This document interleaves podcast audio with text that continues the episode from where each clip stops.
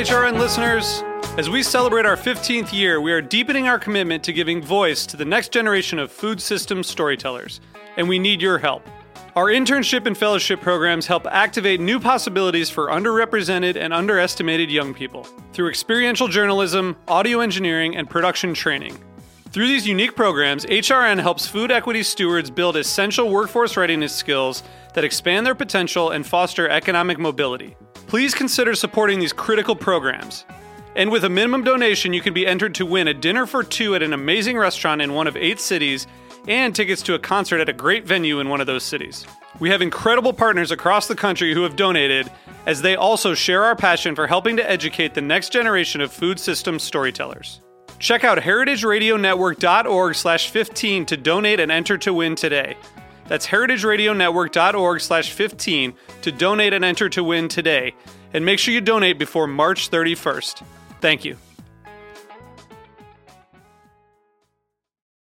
This episode is brought to you by Cabot Creamery, proud to be a dairy farm family owned cooperative for more than 100 years.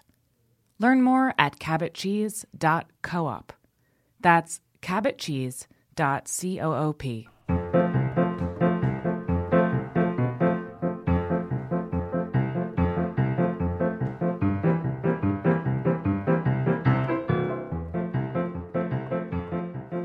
Welcome to Candid Podcast, a podcast that you don't know that you're on, with your hosts, Zara Tangora. And Nicole. Uh, Nicole and I were chatting yesterday about different podcasts to start. And we decided that Candid Podcast would be funny, like Candid Camera, where you don't know that you're on. Um, but you are, so that's what we're changing this whole show to. But you wouldn't, it. you wouldn't say welcome to it, then they would know. True. we need to bring this back to the lab and kind of suss it out. Yeah, we need to workshop it. All right, this is still Life's a Banquet. What's happening, Nicole? Um, nothing's happening. I haven't looked at a newspaper. Good I for you. haven't, I haven't turned on a TV. I don't have a TV. um, I've been watching British romantic sitcoms that aired four years ago. Really living in a in a nice bubble this week. Mm. What would you have done if I had told you six months ago that this would be your current life? And I'm not saying it's like the worst life or the best life, just that this would be it. What would you what would you have said to me? There's just no way to comprehend it, so I wouldn't have believed you. Sure. That's a fair answer. You'd be like, you silly Um, nutball. I spent yesterday caulking up my apartment, and now my whole body hurts because I guess I haven't used any muscles in six weeks. I thought you said coughing up your apartment. I was like, dear Lord, get yourself to the hospital. You said caulking, didn't you? Caulking, yes. Caulking. Like Caul- Macaulay Culkin. Macaulay Culkin. That's the brand that I use. Okay, great. so to keep pests away? Yeah, it's- or just yes. Basically, my apartment's super old and super not renovated, so there's basically cracks everywhere. So Mhm. I decided to take some caulk, caulk it up. It took forever, and my hand hurts because Yeah. I didn't have a caulking gun. Yeah, at least you didn't have a cock block. And so then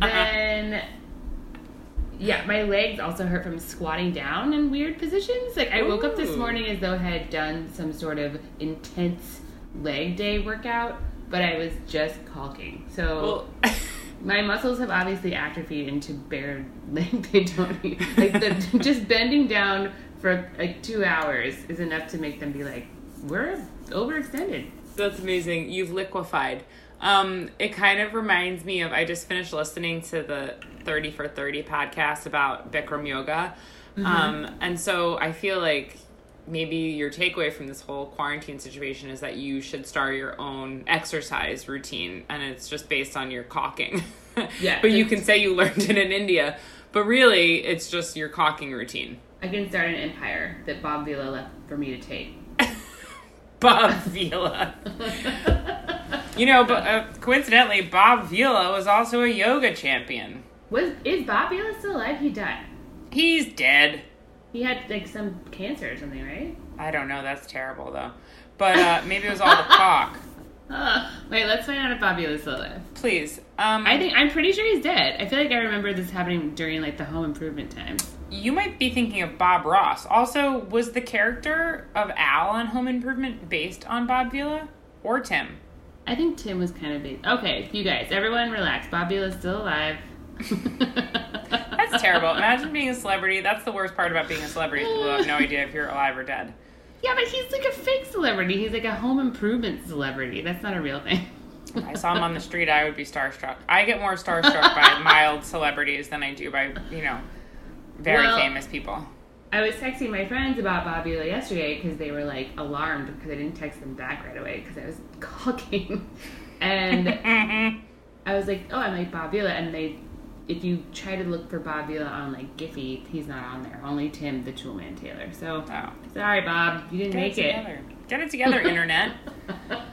Speaking of people who are not very famous but are huge tools, um, should we talk about this week's drama, Food World drama? Sure. Did you like that segue? That was interesting. Thanks, because I'm not afraid to talk shit about other women if I don't like them. if I think they're a bad they're person. White. If they're white and they're a bad person, it's okay. Yeah. Look at Ann Coulter, Sarah Huckabee in your opinion. Jeanine Pirro. I mean, I don't there's even know a who that is. Judge Jeanine Pirro. She's like the Fox News correspondent who's like always drunk on martinis, and like, oh my god, uh, Cecily Strong does an amazing, amazing impression of her. I'll send it to you later. It's very I don't even know who Cecily Strong is. She's on she's on SNL. Have you ever heard of that? is Bob Vila on it? yeah, it's a show starring Bob Vila, your best friend. A skate comedy show starring Bob Vila. He plays all the characters. Oh, Bob okay. Is very handsome. Well, he was. He's in his 70s now. Yeah, he's probably got some saggy balls. Again, not afraid to throw shade at Bob Vila because I don't give a shit. I'm just kidding. I'm Um, sure he's probably had some Me Too moments that haven't come out yet. Oh yeah, abso- absolutely, hundred percent. I'm sorry, you don't throw your cock around like Bob Vila. He's drunk with home improvement power celebrity. You don't throw your cock around. That was funny. Nobody can come out unscathed from the price of fame. That's true. It's a terrible price, which we learned this week with the scandal that I would like to talk about one last time and then never again. Sure. It's hurting my jaw to keep repeating the same thing. Yeah, Um, and your jock. So, the Alison Roman scandal of this week um, oh, was hilarious. And sad because we have to deal with people like that in our life. And as you predicted, like life goes on as normal, except now she's like a hero because she's so woke in like three days. She went from being like really, really rude and ignorant to being super, super, super woke in three days. And she's all the better for it. super, super, super woke. Hella woke. Um, Yeah, do you wanna? Can you? I did not read her woke apology, so Sure. can you like give me some highlights?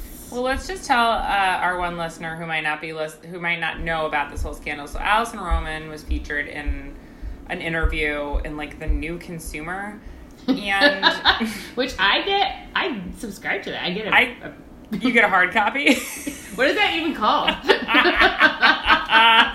what is a paper copy of a magazine called? let's it's it's called the hardcover. no, it's You know, not. Let's like start with the fact. There's so many problems with this whole entire situation from top to bottom, beginning with the fact that like the fact that anyone thinks this is the first problematic thing that Alison Roman has done, and other than that, she's like a saint.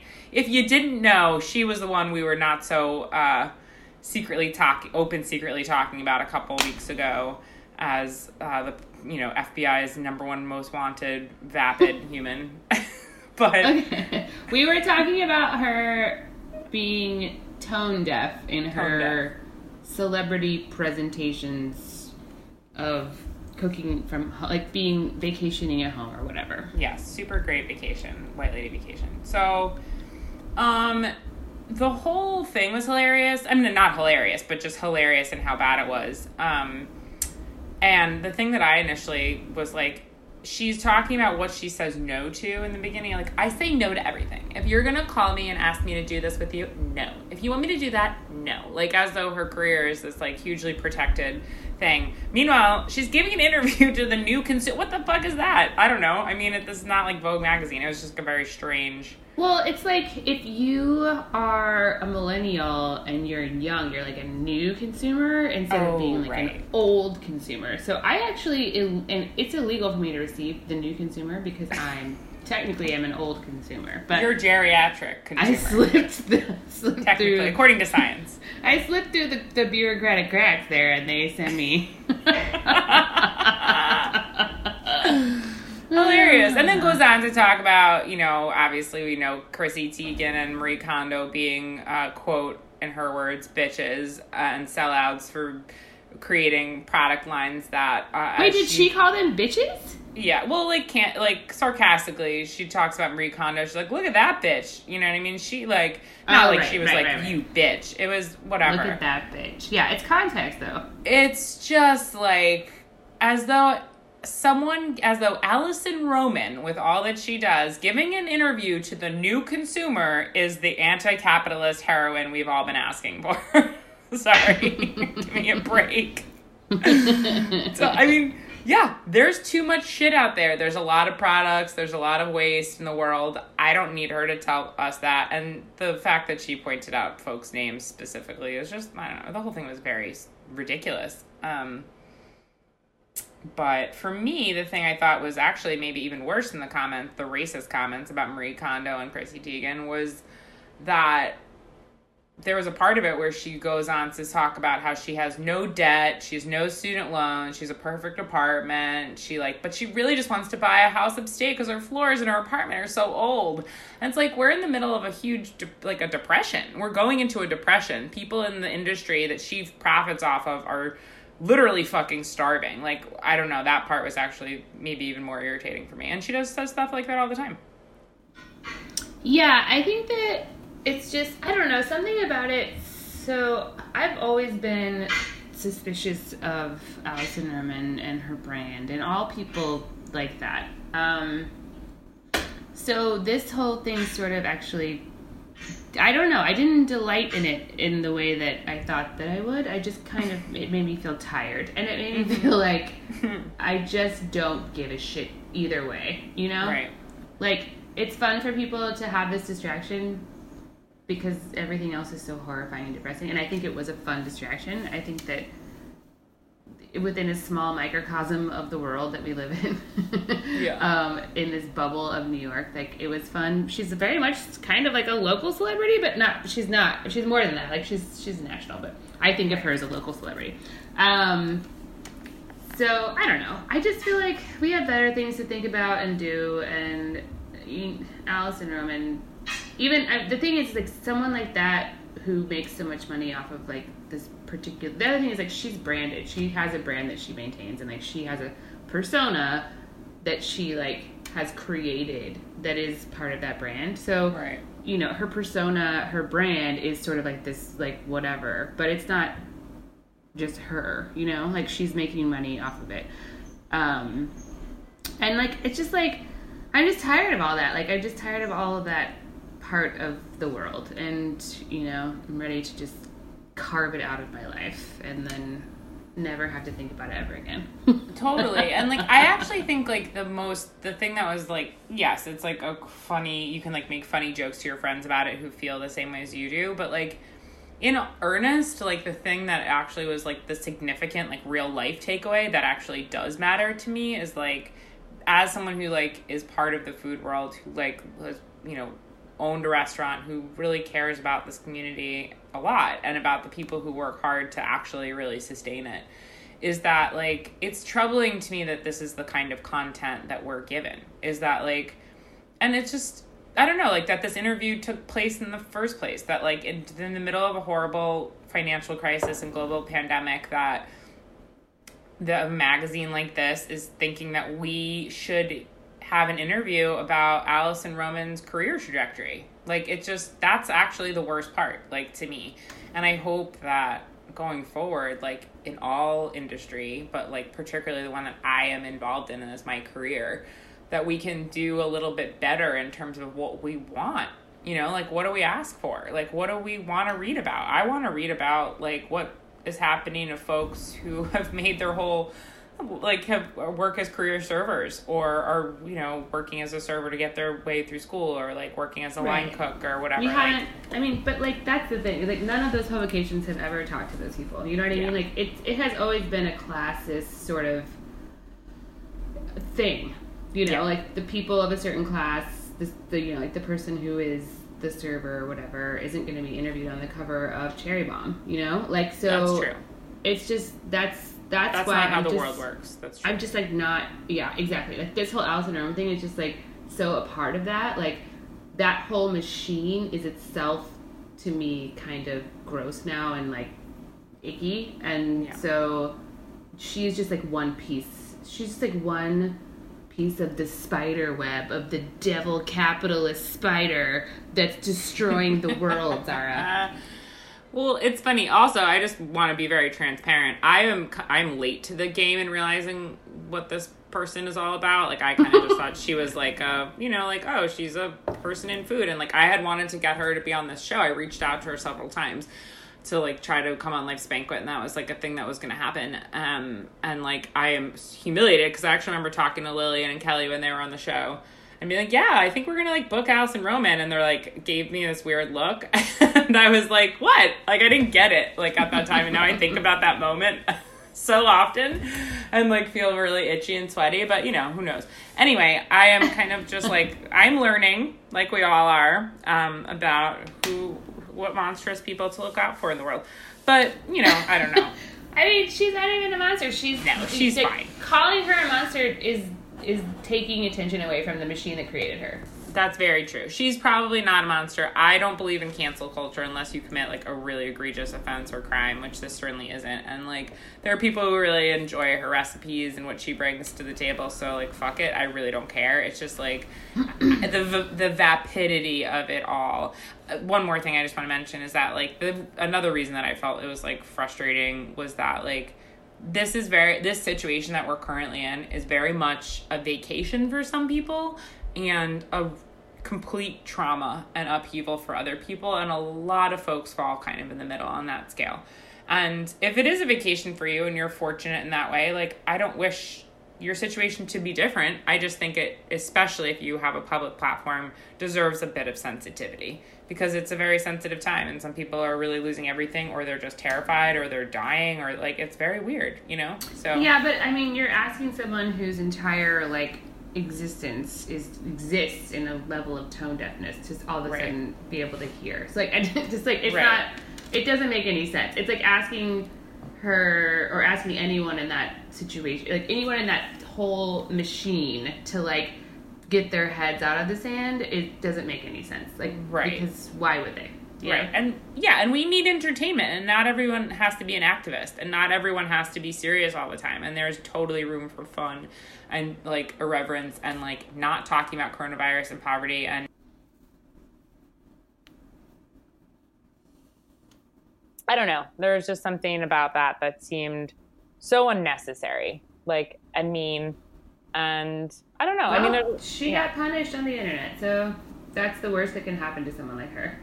right, but then apologized with a PR firm written apology. So then yeah. now we're all talking about what an awesome apologizer she is, and it just well, like, Well, I mean, those people were always going to forgive her, man. This was never going to change anything. Right, and it's I just like that's why of... it made me depressed because I was like, right. going after Alison Roman changes nothing, and that's true. I just don't fucking care. yeah.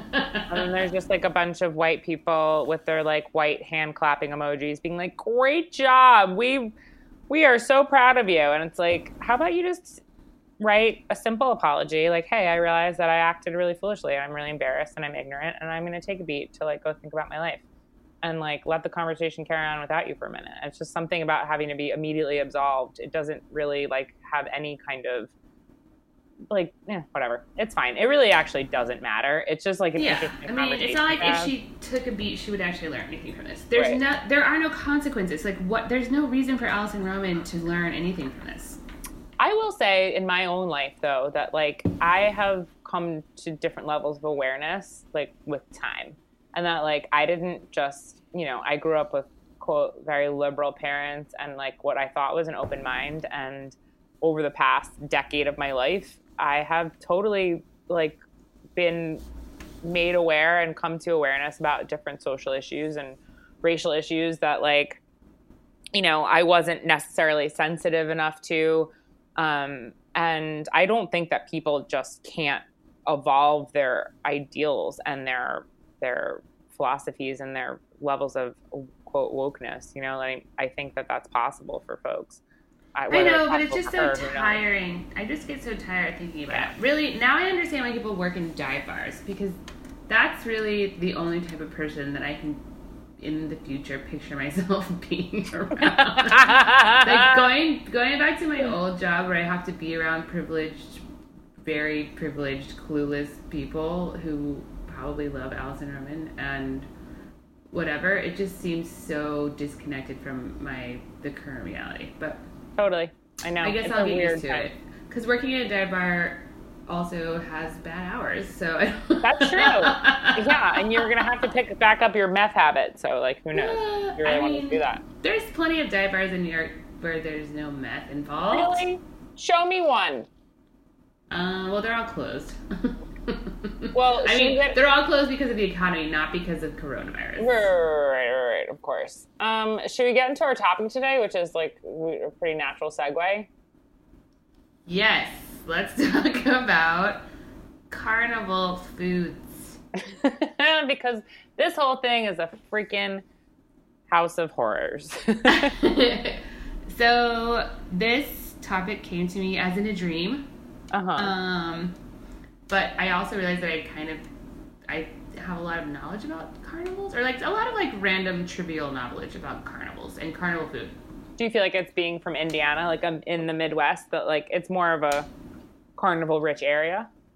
No, I mean we had we had like a a cow or like a we had a town carnival that would come, the fall festival we called it. Um, and we had the state fair, but um, that's what every town has. I'm assuming. I don't know if there was like a. I mean, we we definitely had carnivals, but I'm I don't know if like the culture of it is different. The importance of it is different, state to state. Yeah. I don't think so. I feel like Long Island is very similar to Indiana in terms of like the stuff that you experience in the in the, the middle class part of Long Island. You know what I mean? Mhm. Um, but the, I know that there are some regional differences. For example, we don't have in Indiana. We didn't have funnel cake. We had elephant ears, Ooh, which are the same. I'm pretty sure it's the exact same dough, but it's just one big piece with cinnamon and sugar instead of powdered sugar. oh, that's crazy. It's good. I like it better than a funnel cake. Um, but anyway, so I just wanted to start off this with a little bit of carny lingo. So basically, people who work in carnivals, um, carnies, the people that as a child I was frightened of because they were missing teeth, mm-hmm. and they would often be operating the rides that we would go on. The carnival from my hometown, we had, I mean, we had everything pretty much the same as most little carnivals, but we had the scrambler, which is the thing where like it's on a you you sit in a seat, you can fit like three people across in a seat, and it like it kind of like looks like a spider arm. It just like shoots you as fast as possible, like all around. So Right. basically, the person sitting on the inside gets completely squashed because Oh. of the gravity. Ooh. Um, and then there's also there was this thing that was like called the gravitron. And Oh, yeah. it Mhm. would like it would play like Oh, heavy metal music. Usually just like play November Rain, and Yeah. then the bottom would fall out, and you would be stuck to the sides hmm from pure gravity. Which um, then if someone were to throw up on that ride, the Yes, gra- everywhere. It would just be Like in Problem Child, or I think Problem Child too, maybe. Does that happen? Um, that happened Yeah. when I was on the ride one time. Um, and then there's this spider, which is another favorite of mine, which is like basically a a ride that you kind of sit in the seats and it goes high up in the air, but also spins around really fast. And I Didn't remember one time. spider first? No, that's a scrambler. Oh yes, okay. I'm sorry. Go ahead, spider. Pay attention. But I just have a, a really great memory of my dad taking my little sister and I on the spider and then getting off of the spider and immediately walking over to a trash can, very calm and casual, and just puking right in it. Yeah, that's hilarious. To be honest, I feel like doing that just thinking about it. I'm not even exaggerating. Like carnival rides make me so sick that like the very thought of them are making me sick. With like Oh, a I love them. effect. I would ride a scrambler right now. I used to always make my sister get in the squished seat part, and she would just always do it. Sounds like you. Sounds about right. um, but okay, so Carnies have their own language called Carney or Ciazarn. I'm probably pronouncing that wrong. Um, the purpose of this language is to keep anyone outside of the culture from knowing what's being said. So, a familiarity with Carney is used to distinguish those who are seasoned Carnies from those who aren't. oh. Um, and I got this from a. So basically, I got this because I read this book by Stephen King called Joyland, um, where it takes place in a carnival, and he uses a lot of the language. And I just thought it was really interesting. But this is from the website goodmagic.com that just has all of the the terms alphabetical. Um, But they, um, so the carnival slang. I just have a couple words here for you, Zara. Please, please. So an Eli is what they call the Ferris wheel What? Why? because it's a secret language. Oh, I thought maybe you had decoded it. Um, an MB is a gullible mark. A floater is a carnival person who travels from carnival to carnival, doesn't stick to one. Ooh. And a keister is a portable display case. Oh wow. Oh. So yeah, there's a lot of um, interesting stuff on this website about Carney language, gypsies. I don't know if you're allowed to say gypsies anymore. Um, but vaudeville slang. It's it's really cool. That's very cool. I'm so interested. Did you ever used to watch the show? What was that show on HBO? Carnival. Yes, I did watch that show. Yeah, I I was a huge, huge fan. It was really sad though because it got cut short, so they had to tie everything up really fast. Right. That was great. That was a great show. I think there's still like a petition out there for them to redo the show. Ooh. Um, okay, so they do have food at the carnival. So um, I'm using carnival as an umbrella term here because Sure. who cares? No I can no one's do listening. Whatever I want. Go for it. um, so let's start with saltwater taffy, Zara. Okay. Okay. I love it. It's Um, so chewy. Yeah, and it's your it's from the East Coast, so uh, they don't know exactly where it who started it, but um, taffy has obviously been around for a million years. But saltwater taffy specifically is produced and marketed in Atlantic City and the Jersey Shore starting in around the 1880s. Um, it's made softer and more chewy by the pulling process, and I'm sure you've probably seen like those taffy pulling machines in the windows of the taffy shops. hmm Have you ever heard the expression for when like a guy can't get hard and you're like trying to like jerk his soft penis off and it's like someone says it's like pulling taffy? Ew, I don't like that. Well, get used to it because that's all I can think about. That's all you can think about is soft penises? Always, not just right now. Uh, they're on my mind daily. Why? I don't know. I guess I should see a therapist. Yeah, you need to get back into therapy. yeah. Um, so saltwater taffy is actually not made from seawater, Zara, What the hell? but it does have salt and water in it, so you could technically use ocean water. I I feel, Mm, sure. uh, but I don't think that's true. People Um. Sidebar: In Philadelphia, if you ask for taffy rather than saltwater taffy, someone will hand you a lollipop. What? Yeah. That's weird. Where would you ever even like ask for taffy though? Wouldn't it be weird? You just like go Like, into CVS. You're like, Hello, "One sir." taffy, please. I'm assuming you're like on the boardwalk in 1965 in this scenario, okay? right, right, right, right, right, right. um, before the internet. yeah, for definitely pre-internet. Um, so nobody really knows who invented, which is going to be a theme of my of my stories here. Nobody knows who invented it, uh, but the one of the most famous stories is that a man named David Bradley had a shop in Atlantic City that was flooded, and his entire slug of taffy was covered in seawater. A little kid comes in and was like, "Hey, do you have any taffy?" and since this is Atlantic City, he knew what she was talking about. Uh-huh. Um, and he jokingly offered her saltwater taffy, and she was like, "Sure, why not?" And she bought it. She loved it. She gave it to all her friends. The rest is history. Oh, interesting. I like that story. Yeah, but it's not true. But it would also be wet at that point. It'd be like wet and like melting apart. also, it's just weird that his entire store is flooded, but he's open for business. Right, exactly. He's just like picking candy out of the water. Like, you want one of these saltwater Hershey bars? And this this brat of a child, right after the flood, when all the businesses in her town have been destroyed, she wants to know if they're selling taffy. Yeah, she just swims in. Got any taffy? Any taffy here? Looking for taffy. I need to get my taffy fix. She's like a taffy sugar junkie. Um, okay. Now this story has twists and turns. We're talking now about the ice cream cone. Whoa! Okay, are you ready? I am. I was born ready.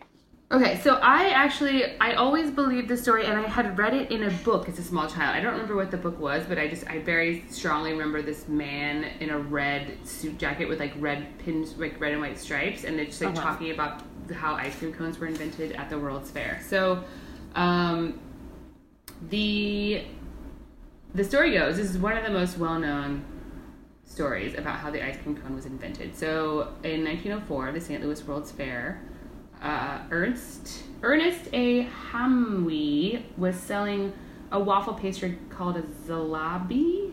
Zalabis? Do you know? Sure. Are you familiar with this? No. Or checks out. Yeah, I love zalabis. In fact, I'm making zalabis for dinner. So weird. Um, he was selling them next to an ice cream vendor. The vendor ran out of dishes, and so the waffle guy was like, "Oh my god, look! I'm gonna roll my waffles into a cone shape. When they cool off, they'll Oh. stay that way." Voila! We invented the ice cream cone. And Wow. everyone thinks that's true, including Wikipedia. Wow. Um, I like that a lot. But so that was 1904, right? So a man named Italo Italo Marchioni um, received the patent for the ice cream cone in the year 1903. So this story is obviously not true, Oh. God damn it. But let me tell you what what really happened. Okay, Zara. Okay. I'm sitting on the edge, like on the edge of my seat, but because I have to pee, not because I'm interested in this. So Italo Marchioni was in New York. He was obviously an Italian immigrant. He was selling Italian ices on the, in Wall Street, like for the you know brokers running around. Uh huh. Um, and he that he literally back then you would get your ice Italian ice in a glass dish, and you were supposed to return it to the vendor. What? so obviously no one did that, or they broke in like whatever. Um, Yeah. So he was like, "What the heck? I need to figure out a way so that people can eat their container." And so he Sure. basically started experimenting at home and figure out a way that if you cool waffles, like thin waffles in a cone shape, they'll they'll stay that way once they're cool. okay. Um, so it was really popular, but he realized that making each one by hand at his little stand was taking forever. So he actually invented a little ice cream cone machine in his house. Wow. What a guy. I know. So then he he um, patented it and got that patent in 1903. Um, but still, most of the world, including Wikipedia, still claims that in 1904 this this is how this ice cream cone was sold. And the reason why is because Marchioni was actually at the World's Fair too. The real way that the story went down is that he oh was he was selling his ice cream cones at the World's Fair, and he ran out of cones because they were so popular. And the guy next to him was that guy, and he actually asked the guy. He was like, "Hey, take your waffles, make them into a cone shape, and when they cool, they'll be like an ice cream cone." And so, the story is partially true, but the guy had already invented the ice cream cone, and he just used this guy to help him make it during the World's Fair. Oh my God. Okay. I love it. Yeah. And that is full of a lot of twists and turns. I know. And then so this guy went back to Hoboken and he opened an ice cream cone factory. And then he later invented the ice cream sandwich. Had a very successful life Oh, as a, the inventor. This Yeah, guy is like the king of edible vessels for ice cream. I was It's just crazy though, because What? it says on the Wikipedia page, it says this guy. We they're like we know that this guy has the patent in 1903, but on the Wikipedia page they're like independently, this guy invented it all by himself in 1904, and I was like, this cannot be true. So then I did a lot of research. You investigated. That's I amazing. An investigation. Um, okay, here's the final carnival food that I have for you. I cannot wait. Can I guess what it is? You already know what it is. I do. I told you about it. I don't remember at all. Okay, great. Try Is it a giant hot dog? guess. A cotton candy? No. Hmm. Um, I'm out of guesses. Popcorn? um, no. It's pink lemonade. oh yes, yes, of course. Pink lemonade. um, pink lemons actually do exist, but their juice is clear. So pink lemonade is not a naturally occurring drink. Fuck. Pink lemons. What are you good for? What is pink about them? Just the skin? Um, I don't. They're just yeah. Their skin is just pink, but their juice is clear. Bullshit. Um, there's also a story about lemonade being regular lemonade being invented at fair, but that's not true. So regular lemonade is super old, and American recipes date back to the 17th century. So that means like people were walking around trying to figure out what happened to Roanoke Island and drinking lemonade at the same time. People are just like raping and pillaging uh, Native Americans and like sipping on lemonade. They're like, God, this lemonade is refreshing. Or just murdering indigenous people. but it wasn't refreshing back then because back then there was no ice. So people Oh, were just drinking That's true. That's a good point. Yuck. hot lemonade. Ugh. No thanks.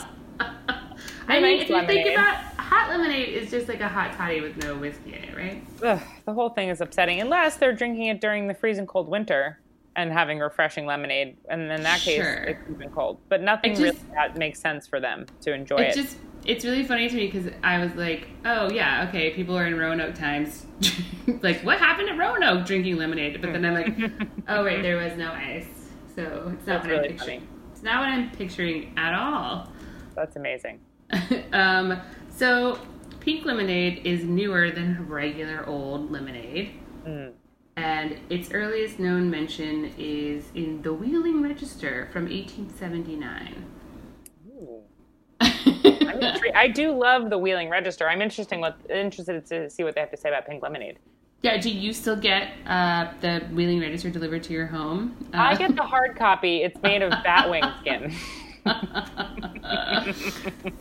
um, okay, all of this is from this really great article on the Smithsonian, or sorry, SmithsonianMag.com.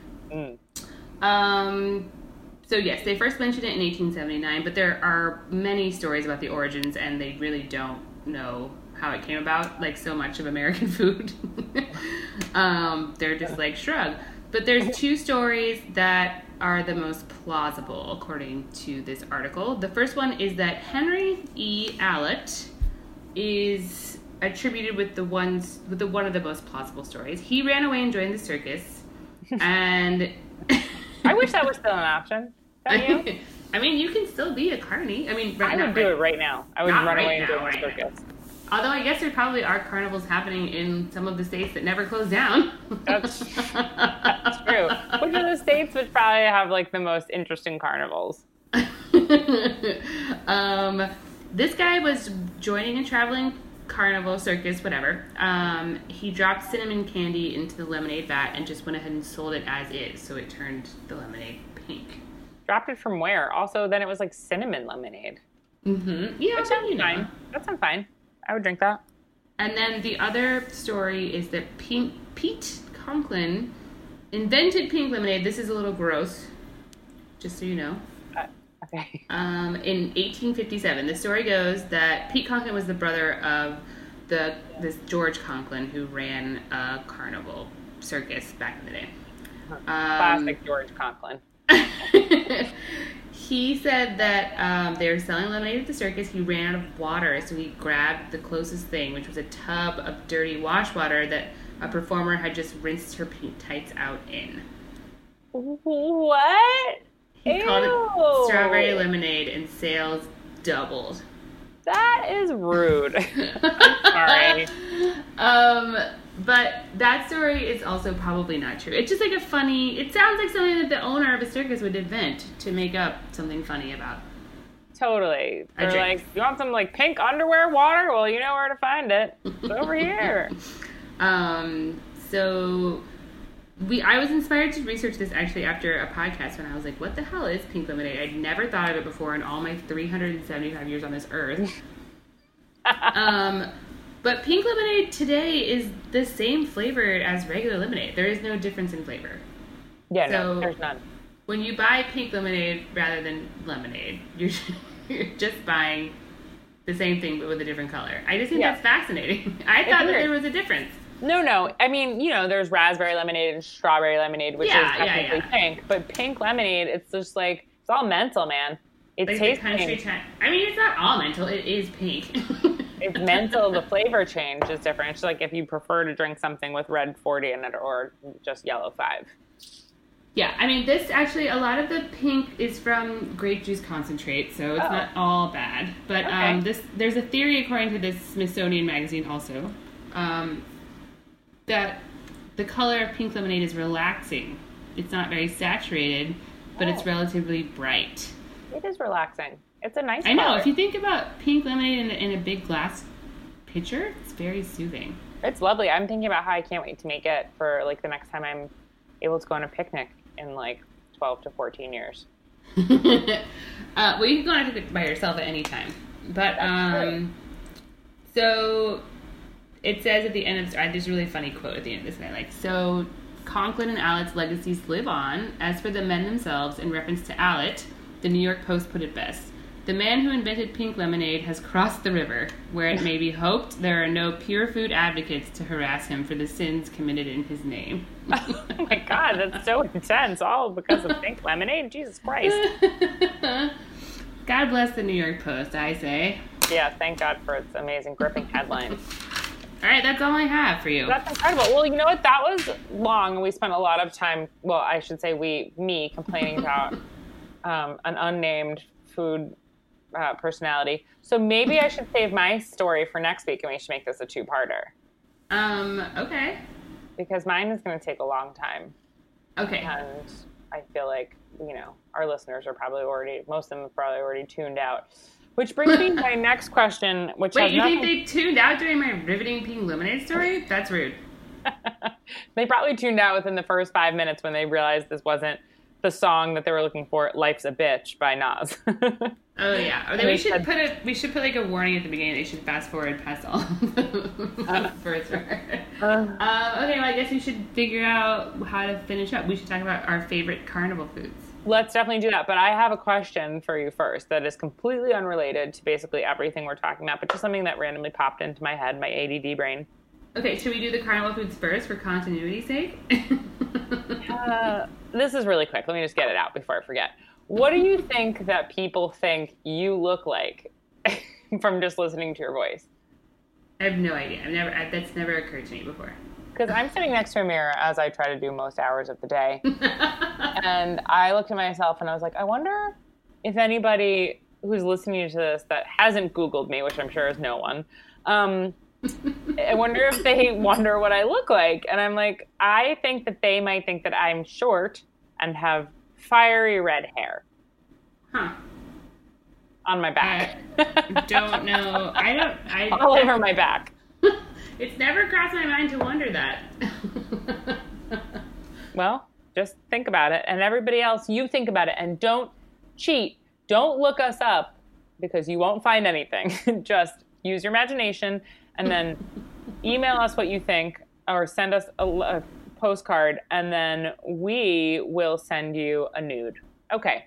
Top three. oh yeah, we should say send us pictures of the celebrities that you think that we look like the most. Oh, yeah. based on our Mhm.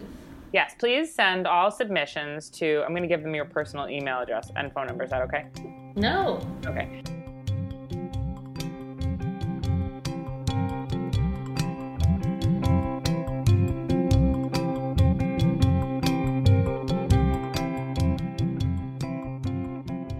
Cabot Creamery has been making the world's finest dairy products for over 100 years.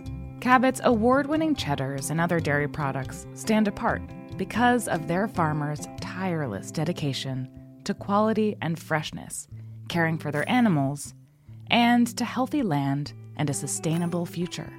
More than a century after they started this journey, Cabot's farmer owners still know what matters most family and community, the simple truth that we're stronger together than we are apart. That delicious products are the reward of a job well done. That when you love what you do this much, that the best is always still to come.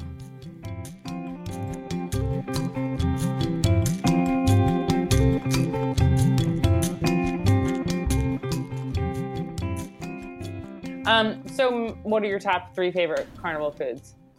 Um, I like elephant ears from Indiana. Mm. Sound good. Haven't had one. Um, Sound great though. I like curly fries. Ooh, is that a carnival food? In my experience, you can yes, there's always curly fries with cheese sauce. Ooh, that is good. Is there anything better than a curly fry? Do you feel like cheese sauce is the best? Um, do you think that curly fry is the best fry for cheese sauce? Because fries and cheese sauce is great. Uh, Um, I don't know. I curly fries is actually. I like the, I like the way Shake Shack does the crinkle fry with the cheese sauce. Yeah, that is really good. That's what I was going to say too. A crinkle fry with cheese sauce is very good. The problem with the curly fry, the why, the reason why I like them so much at like a carnival is because they're they're made so fast and they're fried so hot that you don't get that thing that happens where you get a curly fry that's not cooked all the way through because it's just like too close together. Yeah, that's terrible. That's a It's a crime real against humanity. Debbie Downer. Yeah. In fact, I feel like we should be talking less about the pandemic, less about the depression, less about our depression, definitely less about Alison Roman, and more about undercooked curly fries. I know it's like the secret killer that no one talks about. No one is talking about undercooked No one is fries. talking about it at all, and they're talking about us, the curly fries. um, and yeah, I don't actually. I don't have. Oh, I do have like this. Like the um, snow cones are another Oh, huge favorite of mine. God, I love a snow cone. That is good eaten. Yeah. That's eaten good in the neighborhood. Recently, I went, or not recently, but last summer, I went to like a faraway beach that you take a train to. I can't remember which one it was, but it was like it was like I was taking a little trip, a little day trip by myself. Oh, nice. Um, and they had a little snow cone shop kind of like off the side of the beach, like off the boardwalk, and it was like the perfect texture of ice. Because one of the problems with snow cones is the ice is so crunchy you can't really eat it, and I don't like that. So it was like the perfect soft ice snow cone, and I was like just eating a snow cone by myself in the summer, and it was a delightful memory that That's I'll nice. never get to do again. Yeah, you'll never do that again. But um, question I have a few questions for you actually. Was the texture of this particular snow cone similar to actual snow? And follow up question What flavor did you get? I got mixture, but tiger's blood. I always get tiger's blood. Tiger's blood? That's an odd decision. You didn't want to get something sweet? Just a blood flavor? Tiger's blood is a normal snow cone flavor. It's like Oh. a, it's a red. It's almost like I don't actually don't even know what the flavor is. I just know it's bright red and it has like a cherry coconut flavor. I don't really know what it is. Oh, that sounds good. I've never heard of it. Uh, and what was the texture? It's because like? you're not really a connoisseur. That's true. I don't have a lot of snow cone experience. It wasn't really a big part of my of the uh, zeitgeist in the 90s and and the 80s when I was in my snow cone prime. We didn't Okay, have a I lot just of snow cones. I just looked it up. So it's watermelon and strawberry with a hint of coconut. Oh wow, that's incredible. That sounds delicious. It's I've really had good. snow cones. We just didn't. I didn't have a lot of them. I was always like into other things. Yeah. So I got tiger's blood and like maybe like a couple other flavors like squirted on there, all mixed together. How big was it? How many cups? Uh, it's probably like eight ounces. God, I thought you were gonna say eight cups. It was, a you know, a regular snow cone. I don't know. Um, I love a Slurpee, which is Yeah, kind of like a snow Slurpees are cone. good. Slurpee is really great. My favorite flavor is Shrek. Like 7 Eleven style? Yeah. hmm Do you remember the Shrek flavor? I, no, I didn't really, 7 Eleven wasn't really part of my life. Oh wow, it was a huge part of my life growing up. 7-Eleven was the spot. It was the place to be to see and be seen. Yeah. I, I hear that from others as well, but not, not Hanging for out me. Seb's. Hanging out in the hallway, smoking weed in the hallway. Um, what was the Shrek flavor? Shrek was just green. It was a green flavor. but what was the, maybe and a lime? I think it was lime. ew. Yeah, it was ogre. Just a ton of lime, like a huge cup full of lime flavored slushy to me sounds wrong. No, you mix it with Coke, half Coke, half Shrek. Ew, gross. I do have a Coke slushy though. My um, sorry, there's my heaters on again. God damn it! Always this time of day on a Wednesday. Um, but we used to go to Target, and in the Target that we went to, there was a little like shop that had frozen cokes, and my sister and I would always get a frozen coke, and it was like the most delicious thing. Frozen coke is the best. What's a frozen Coke? I mean, I get what it is. It's frozen Coke, but like, how does it come? Like, is It's it like just the same as what you just said. The Slurpee, yeah. Got it. I thought maybe it was like a little bit more. I was picturing like a frozen beer, like you know when you go to like Uncle Boone's or like Pok Pok or something, or they have those Thai like frozen beers and it's like still in the bottle, but it's frozen. That's what I was thinking. Maybe you were saying. Oh, I don't. I'm not familiar with that, but no, it's just like it's a Slurpee, but it's Coca-Cola Classic flavored. It's really good. Yeah, that's that's good stuff. Um, all right, my favorite carnival foods are gonna veer Italian because uh, you know that I'm an Italian, like uh, the inventor of the the ice cream cone. Sorry, I was just speaking Italian. I, I can get someone to translate if you want. Um, Sure. so I love zeppelis, which are another form of fried dough. Delicious. Do you like zeppelis? What's your What's your take on that? What are Zeppelis? Are they like Oh, get out of here, you nut. A zeppeli is basically like pizza dough that's like dropped in the fryer and then you shake it in a bag with powdered sugar. So it's really crunchy on the outside and very doughy, chewy on the inside. It sounds delicious. I think I've had one before. I just Zeppelis were not at my carnival experience. Yeah, we would sometimes do them at Brucie as like a special, like if we felt like making some pizza dough. Uh, for all you guys who are stuck at home right now and uh, loving making sourdough, a cool thing you could do with your sourdough starter, uh, the discard. There's like a thing where like you know if you feed your starter, you throw half of it out every day. So uh, something you could do is you could fry it and make your own like little zeppelis at home and cover them powdered sugar. It'd be delicious instead of just throwing it in the trash. Um, I really love corn on a stick. Oh yeah, corn on a stick is also an Indiana thing, obviously. yeah, corn on a stick is really delicious. And my numero uno is something that like I feel like I might never eat again, but I hope I do. Um, is cotton candy. A giant big twirl of cotton candy is just so ubiquitous with childhood and like innocence and my parents getting a divorce and living in my grandparents' basement and the whole thing. It really brings me back to happier times.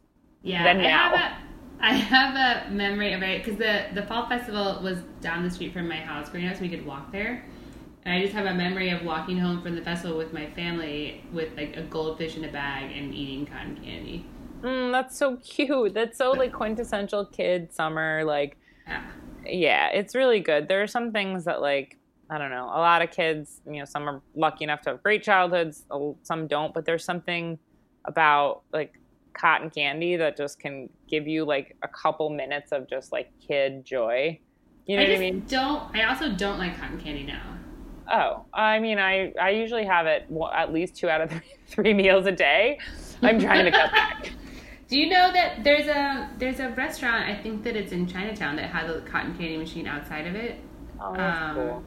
We would go there late at night and then you'd put like 25 cents in the machine and you would get cotton candy out of it. It was like Oh man. That's awesome. If I still had Brucie now, here's a little idea for any of you restaurateurs who are wondering how to make it through this horrifying time. Uh, get a cotton candy machine and like serve cotton candy to go. I would that would be the most fun, joyful thing. I guarantee you would be lying down the block if you just were doing cotton candies to go out of your restaurant. So take that one for free. It's on me, and I'll be by for a cotton candy and some taffy. Just make a bunch of sugary candy. No, I mean we're all gonna die, so who cares?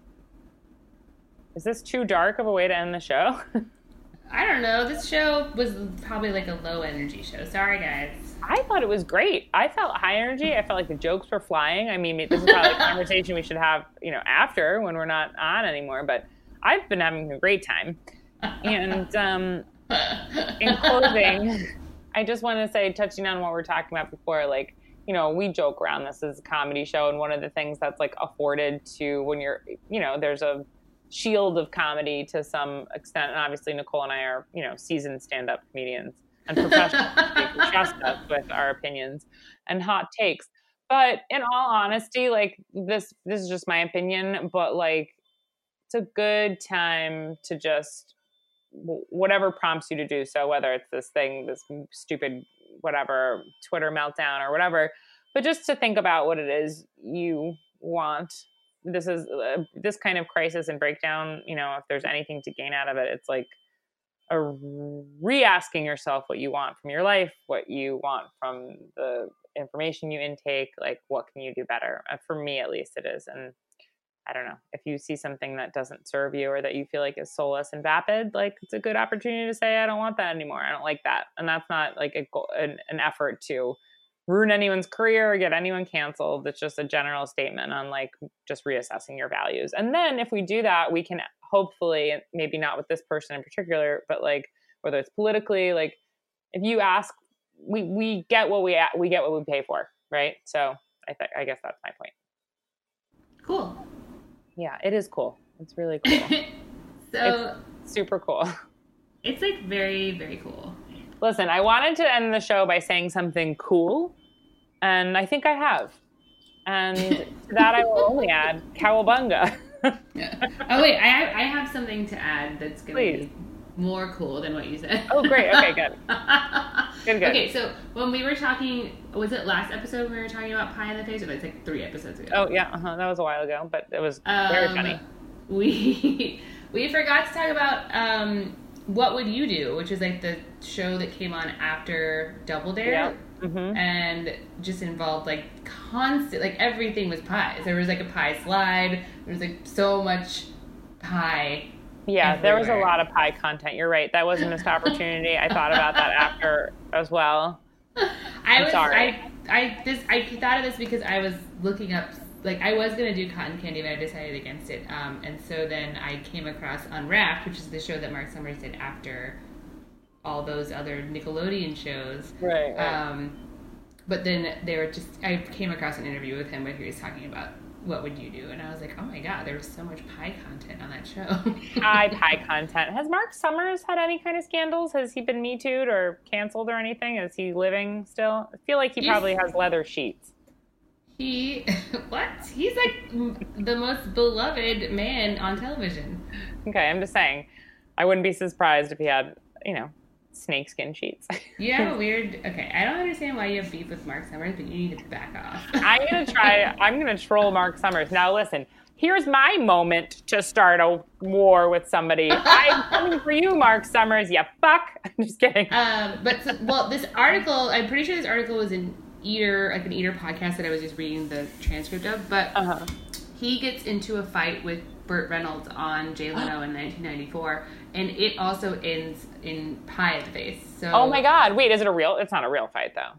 Yeah, they're actually bad at each other. He talks about it, but um. Oh my god, are you it serious? Looks, it looks staged, but so basically the reason that the pies are there is because they wanted to do a pie bit, but it ended up not working, and uh-huh. so he ends up getting in a fight with Burt Reynolds. It's when Burt Reynolds is going through his divorce with Loni Anderson, which is just like destroying him and making him grouchy. Right. Um, and so they're just like fighting on this talk show, like, and then they end up hitting each other with pies, and it's all improvised, and it's on YouTube, and everyone, check That's that out. that is amazing. on that note, I mean, like, could we say anything more? Like, no, that's that's it. I don't think so. I feel like if we tried to keep going with this, we would just step all over it and ruin it. Well, that's been an exhilarating 49 minutes of talking. Um, I am so happy. This literally did come to Nicole in a dream because I woke up and I saw a text from you that you had written me at like 2:45 in the morning saying that we should do carnivals this week. yeah. I just I tell you the the ideas they just come to me. They just occur to me and we have to go with it. And it's always totally. good. Amazing. Not always. Well, we're gonna do this again next week because I prepared a riveting story, and I'm not even just I'm not being sarcastic. It was really great, and there's no way I'm giving up on it because it's about murder. yeah, I'll figure out. I'll slot in a little bit more. There's always more carnival to talk about. So absolutely. You know what? Maybe we should start a carnival, a roach carnival. or a critter carnival. I can collect the ants that have been crawling in my back window. You can take whatever critters you find around your apartment, and we can make a small carnival for them. Oh, that actually sounds really cute. I know, a little critter carnival. Um, yeah, that's like the flea circus. Exactly. That's what I was thinking. I was totally biting the flea circus. All right. Well, on that note, hasta la pasta, and we will see you next week. Goodbye. Goodbye. So long.